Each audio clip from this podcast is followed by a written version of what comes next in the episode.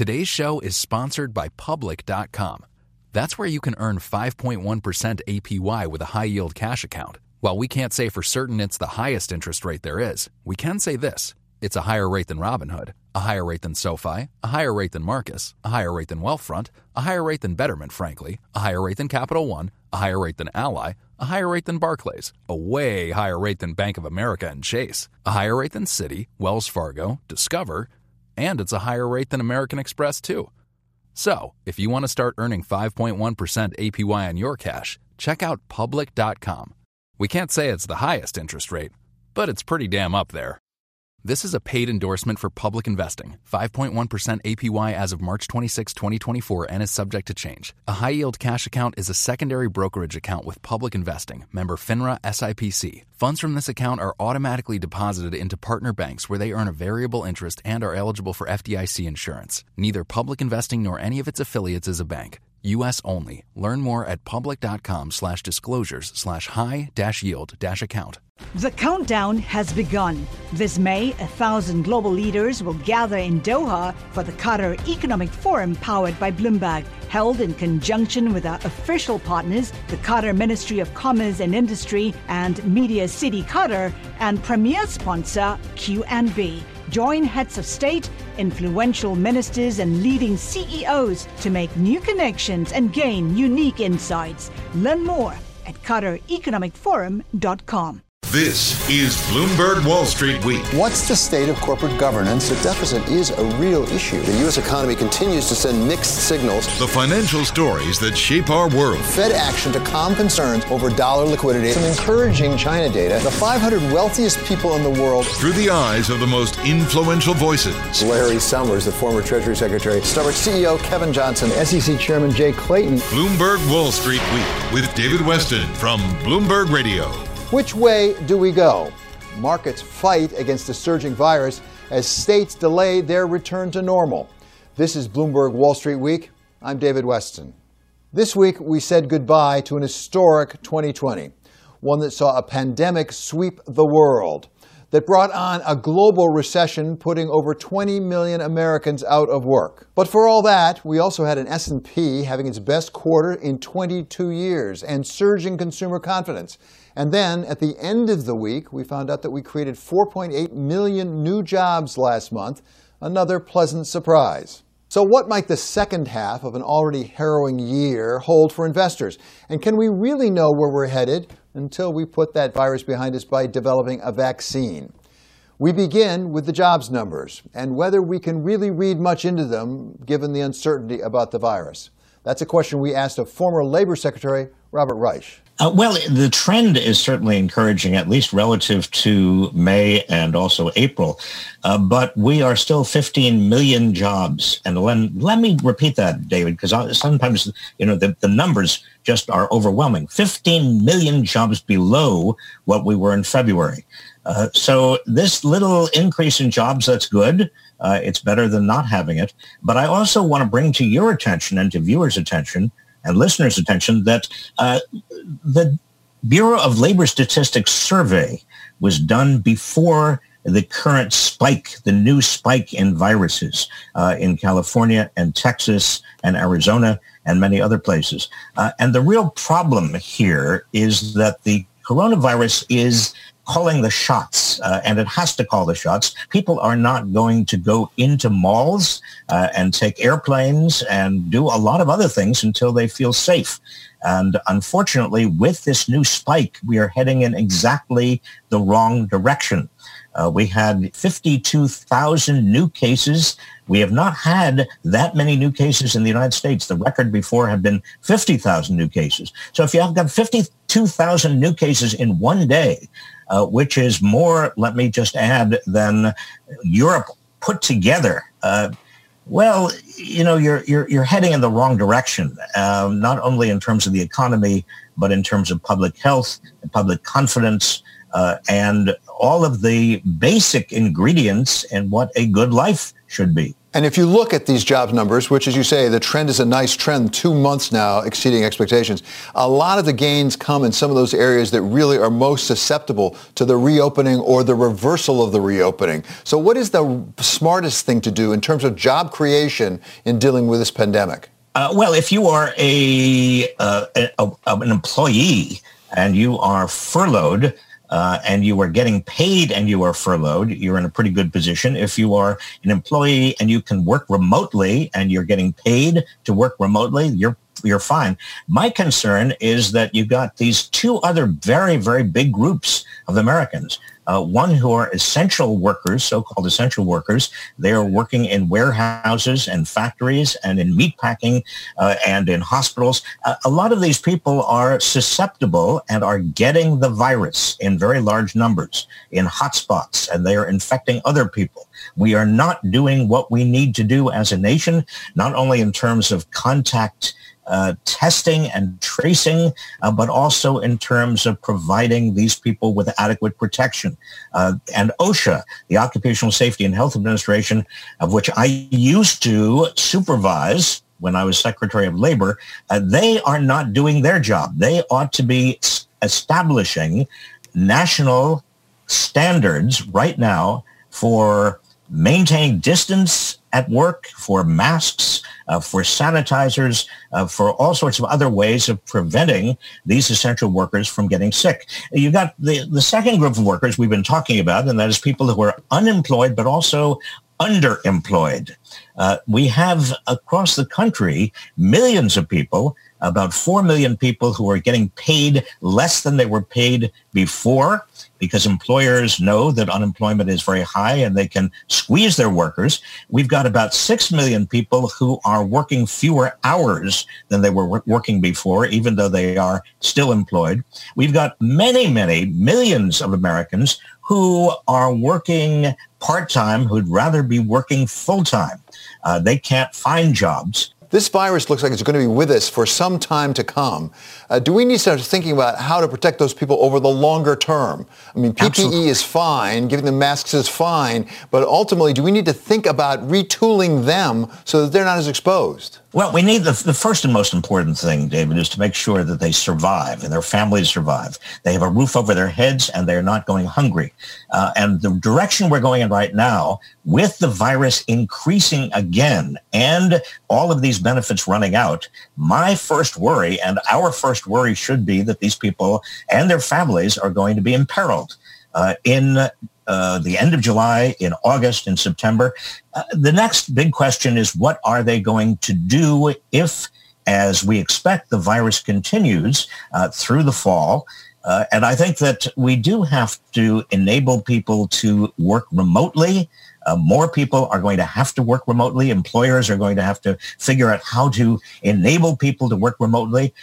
And if they cannot work remotely, we've got to get national standards with regard to safety and health in the workplace. And as I said before, we've got to have those being national standards. We can't have one city or one state with different safety standards than another state or city. That was Robert Reich of the University of California at Berkeley. Next on Wall Street Week, retired General Stanley McChrystal on leadership in a time of crisis such as we face now. That's next on Wall Street Week on Bloomberg.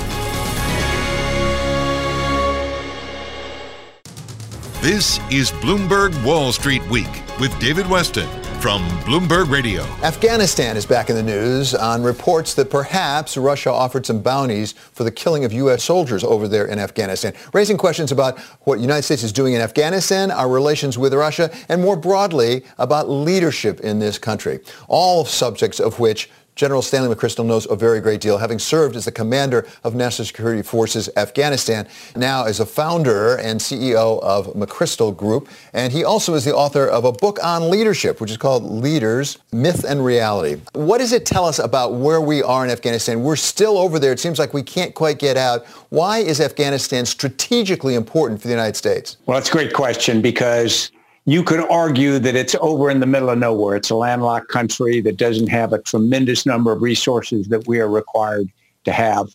Traditionally, it was part of the Great Game, and so Britain and Russia fought over it as a buffer zone to protect British India. For us, I think it's more of a global idea. It's the idea that we went there in 2001 on our decision after the 9/11 attacks. We basically overthrew the government, the Taliban government, and then we felt we had a moral requirement to stay there to help them put together a new government, and also a practical requirement to help get some stability in the world. Now, we can argue that it's far enough away that it just doesn't matter. I am not in that camp. But it's hard to stand and say that it is right at a key place in the world that we have to have. So I won't try to make that argument. Is it strategically vital to Russia, on the other hand? I mean, they went back in there over in the 80s, and they got their nose bloodied, I think it's fair to say. At the same time, they can't quite let it go either. Or is this more a matter of trying to really get at the United States through a surrogate? I really think it's more the latter. I think Russia would like to tweak our noses a little bit where they can. They've done that in the past. Remember in the 1980s, of course, that was during the Cold War, but we funded the Mujahideen. We gave them stingers, in fact, which was one of the reasons the Soviet attempt to remain in Afghanistan failed. So there's a history there, and I'm sure that there's a tremendous number of people in Russia that would like to do the same to us. And General McChrystal, what about the notion of putting bounties on foreign soldiers' heads? Is that outside the rules of war? Is that different from simply arming people who will use the weapons to kill our soldiers? Well, I think it's a difference without a distinction. I think that it's not a good thing, particularly if we are, going to have good relations with Russia, theoretically. But at the same time, it's the kind of thing that has been done historically for a long time. So I don't think we should be outraged by the act. What we should do is put that into our calculations of our relationship with Russia. And an ally or someone you do business with doesn't do that to you. And so I think that should color how we react to the entire Russian Federation. And if this proves out to be plausible intelligence, supportable intelligence, is there an impetus to have to do something to react? Because otherwise you're sending a message to Russia, which, as you say, is not an ally at this point, that we are weak. I think we've got to show that that's not the kind of thing that we will tolerate, particularly quietly. I mean, you can start by just making public pronouncements if you have good enough intelligence to do that. You can do some things on the ground that push back in other places in the world as well. This is a chess game for years between great nations. So I think there are things we can do. We've got to signal that we are firm. We don't have to signal that we are vengeful, but we have to signal that we cannot be trifled with. General McChrystal, to broaden this out, to talk about leadership more broadly, I mean, you have done it, you have led, you have written about it, you've studied it. Tell us about the leadership we need right now. We have a rather unusual circumstance with perhaps three different crises facing the country at the same time. A pandemic, an economic crisis that followed on the pandemic, and also civil strife really over the continued systemic racism. What sort of leadership do we need right now? And maybe more important, what kind of followers do we need? Because often we learn as much about us in crisis as we do about our leaders. After 9/11, I think we learned some things about the United States of America that were encouraging. I think that's right. David, I think what we need, I'll start with followers, is we need to be the citizens that we believe citizens should be, how we treat fellow Americans, how we treat fellow people in the world. We need to be the followers we would like to have if we were in a leadership position. We need to understand that sometimes things are hard, and they're hard for everybody, and we've got to pull ourselves up by our bootstraps and move forward. I think we have a tendency to be selfish sometimes. I think we have a tendency to be myopic. And that is beneath the American character. I think we are better than that. I know we are better than that, and we can do it. What kind of leadership do we need to do that? We don't need a particularly anointed person as leader. The woman or man that leads the United States doesn't have to be brilliant, doesn't have to have all the answers. They have to have two things. They have to have character, and I call that the amalgamation of values, integrity, steadiness. And they have to have judgment. They have to be able to surround themselves with people better informed and smarter than they are that can influence them toward the right outcome. No one person's going to walk in with all the answers or solutions. That's just not realistic. And when you study history, it's never been the case, although we sometimes want to cast it in that light. So I think we need to be thinking about a leader who pulls a team together, team around them to govern, and then a team of the United States. You know, we, as bad as COVID-19, it's an extraordinary opportunity.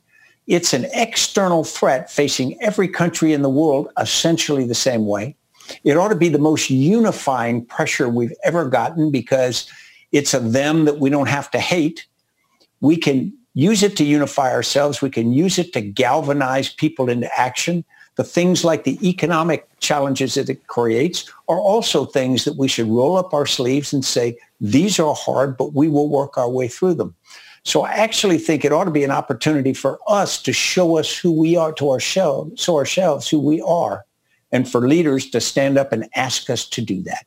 So, General McChrystal, you refer to history, and I think there's a tendency to look back over American history and say we've had some pretty bad crises before, but there has been some outstanding leader that stepped up. FDR during World War II, Abraham Lincoln during the Civil War, the Founding Fathers, you could name them, back during the Revolution. As we approach our nation's birthday here, is that putting too much pressure on individuals at this point? Do we need an Abraham Lincoln, an FDR, George Washington right now to pull us through this? Well, if you looked at Abraham Lincoln's career before his election in 1860, it was not that impressive, one-term congressman.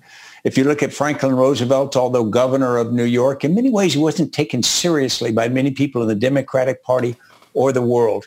And the point I'm making is often the circumstances in which they are put make the person. We would never remember Abraham Lincoln if it had not been for the Civil War. But the reality is they rose to the occasion. Look at Abraham Lincoln, surrounded himself with the famous team of rivals. He had to work his way through a tremendous number of mistakes in the first 3 years of the Civil War before he finally gets comfortable in the job and can actually carry it forward. But all the time, he has values. He has character. That was General Stanley McChrystal of the McChrystal Group. Coming up, the epicenter of the pandemic has shifted to Houston. And we talk with the man running the hospital center on the front lines, Dr. Mark Boom of Texas Methodist. That's next on Wall Street Week on Bloomberg. Today's show is sponsored by Public.com. That's where you can earn 5.1% APY with a high-yield cash account. While we can't say for certain it's the highest interest rate there is, we can say this. It's a higher rate than Robinhood, a higher rate than SoFi, a higher rate than Marcus, a higher rate than Wealthfront, a higher rate than Betterment, frankly, a higher rate than Capital One, a higher rate than Ally, a higher rate than Barclays, a way higher rate than Bank of America and Chase, a higher rate than Citi, Wells Fargo, Discover, and it's a higher rate than American Express, too. So, if you want to start earning 5.1% APY on your cash, check out Public.com. We can't say it's the highest interest rate, but it's pretty damn up there. This is a paid endorsement for Public Investing. 5.1% APY as of March 26, 2024, and is subject to change. A high-yield cash account is a secondary brokerage account with Public Investing, member FINRA SIPC. Funds from this account are automatically deposited into partner banks where they earn a variable interest and are eligible for FDIC insurance. Neither Public Investing nor any of its affiliates is a bank. U.S. only. Learn more at public.com/disclosures/high-yield-account. This is Bloomberg Wall Street Week with David Weston from Bloomberg Radio. Well, Harris County, Texas, that's the home of Houston, announced that it was going to go to the highest level of alert as COVID-19 cases continued to rise and ICU beds came into short supply. Welcome now, Dr. Mark Boom. He's president and CEO of Houston Methodist. It's a hospital system with more than 2,300 beds and 24,000 employees. So, Dr. Boom, thank you so much for being with us. Give us an update on where things are, because we heard reports maybe you were out of ICU beds, you were full up, but now I hear maybe that's not right. Yeah, that's right. Let me start by saying in Houston, the virus is really spreading very rapidly, and we're highly concerned with that. So I want everything I say coming next to be clear with that, that unless we do something as the citizens of Houston, our leadership and others to stem this spread, we are very concerned about the trends we are seeing. ICU beds are really one of the core things that we measure when we look at how are we able to respond to this. And last week, there were reports that we were out of ICU beds, but they really came a little more from some, misunderstanding of complex data that hospital executives, physicians, and others struggle with ourselves sometimes. Normally, we run about 90-95% occupancy, and we've been running about 90-95% occupancy in our ICUs. But the difference now is, of course, about 1 in 4 of those patients have COVID versus, a year ago where none of them would have had COVID. So we've already been making many adjustments to handle that. We have a lot of ability to upregulate and have additional ICU beds, but of course that's not an unlimited supply. And so we are working very hard with that, working very hard to manage that.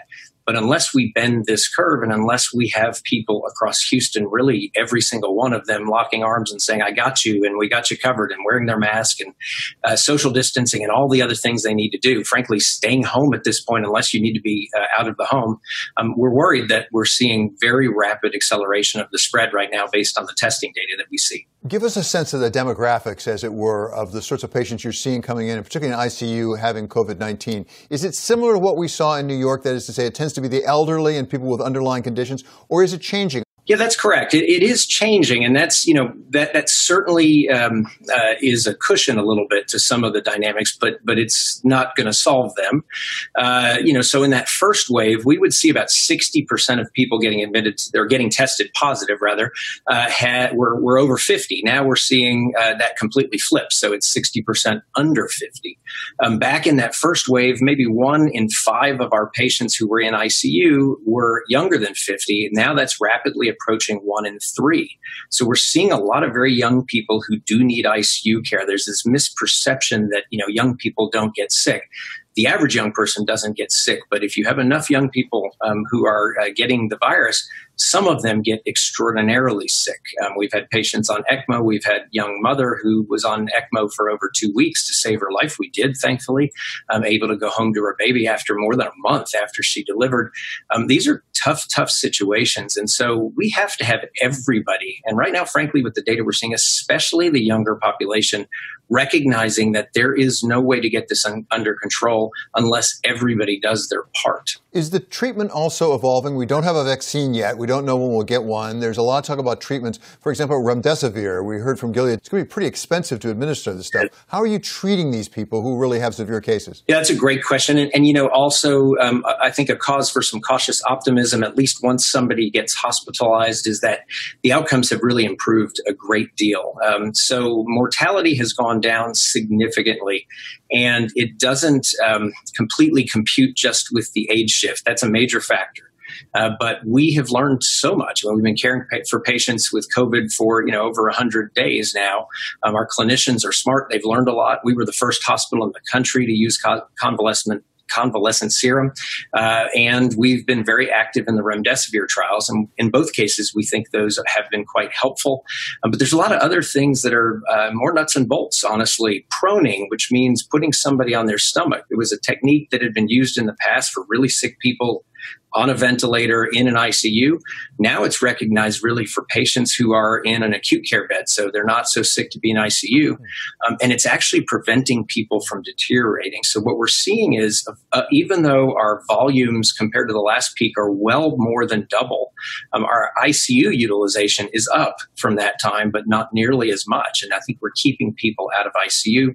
The length of stay we're seeing is about a day and a half shorter for people who do stay here. So those are some good news, but the challenge is that in the community, this virus is spreading rapidly. And unless our community works together to get that spread under control, we are very concerned that many thousands of people could get infected, people will die, and the economy really will take a real beating again, as either through, you know, incremental government orders or frankly, just simply because the virus is, effectively disrupting organizations and companies and businesses' ability to function, that we will see significant negative economic impact in addition. Dr. Mark Boom of Houston Methodist. Coming up, special contributor Larry Summers takes us through the history we've made in the first 6 months of 2020. That's next on Wall Street Week on Bloomberg. This is Bloomberg Wall Street Week with David Weston from Bloomberg Radio. Historic is a word that's used too freely. But the first half of 2020 will most certainly go down in the history books. To give us some perspective, we asked special contributor Larry Summers of Harvard for his take on what that history will look like. Look, David, the first thing to say is that the first 6 months of 2020 are likely to be in the history books. Most 6 month periods don't get in the history books. Who knows what some history book will say about the first half of 2014 or the second half of 2007, They will talk about the second half of 1941. They will talk about the second half of 2001. They will talk about the second half of 1963 when Kennedy was assassinated. And I think they'll talk about this period. They'll talk about this period because COVID will be a very big story. They may talk about it because of the transformational events in American politics. They may talk about it because of what's happening in China. But I think there's a good chance that this last 6 months will be in the history books, not to mention the financial history books, given that you saw central banks do things that central banks had never before done in history. You saw them do it in almost every major country. Yeah, the thing that puts us in history books often is extreme adversity. You have an assassination of a president. You have the beginning of a war. You have a terrorist attack. Certainly we have that here with the pandemic followed by the economic crisis. But the real question then becomes, how do we respond to that extreme adversity? What do you think the history books will say about how we've responded? There's what I fear and there's what I hope. Let me tell you first about what I fear. What I fear is that this will be the moment when the baby boomer generation lost the American century. That above all, the spectacle of spectacular incompetence in the basics of national security, protecting the American people from a threat, not just to their livelihoods, but to their lives, that will be lost. Because the United States, the once can-do nation, will have one of the worst records in dealing with a threat that faced everybody around the world. That's what you heard when you heard Anthony Fauci this week talk about our case count potentially going from 40,000 to 100,000 cases a day. And by the way, since people think we're understating the number of cases by a factor of 10, that 100,000 cases a day is potentially close to 1 million actual and real cases a day. That's a very, very big deal. It affects the American people's confidence in themselves and their ability to do anything else. It affects the economy. If people are fearful of being near other people, it doesn't matter about shutdown orders. You're not going to have a decent economy. It affects the standing of the United States in the world and emboldens our potential adversaries. It affects the credibility of our democratic, market-oriented model. If we're not able to manage our own affairs in a competent way within our democratic system, it is something whose full consequences, I think, are very hard to predict. But we know they will mean much less good lives for our children through their adulthood and ultimately for our grandchildren. And that's on the table. I'm not predicting it, but that is on the table right now. And Larry, if that's the downside case, what's the upside case? I think what I hope for is that this will be a period of renewal. You know, if you look at the long arc of American history, our great strength is our ability to be resilient. For there to be prophecies of doom, and for those prophecies to prove to be self-denying because they mobilize energy that prompts renewal. That was the story around the Civil War. That was the story around the fears that we would lose the Cold War. That was the That was what happened when people thought we had a malaise and declared a crisis of the national spirit in the late 1970s. That's what prompted, it's at least said, Winston Churchill to have remarked that the United States always does the right thing, but only after exhausting the alternatives. And I think it's possible. If you look at what's happening in the United States, if you look at what's happening in other countries, that not overnight, but these events may lance, as Francis Fukuyama put it, the populist boil. And populism may be shown for the rhetorical but not substantive approach to governing that it is. And electorates may learn that when it's their children's livelihoods, when it's their own health that's at stake, they need to put their faith someplace else. And certainly in the United States, whether it is repairing the potholes in the roads, whether it is improving education, whether it is providing health care for everyone so that they can feel secure, there is low-hanging fruit. There are problems that are not intractable, very much the opposite, subject to effective resolution. And if we can return to a culture of rational argument, of considered leadership, I think that with all of our problems, with every problem the United States has, playing the hand of the United States is probably the best hand to play of major countries in the world. So I am fearful, yes, but I also see great potential in this moment. Larry, you said something I think critically important just there, depending on rational judgment and considered leadership. In the past, when the United States has faced some historic crises, we've prided ourselves in the ability of bringing the best minds into the room, really dealing with the facts, not wishing ourselves to success, having a media that can screen through some of the subterfuge and really get to the truth. Do we have those tools available to us today the way we have in the past? They're not working well right now.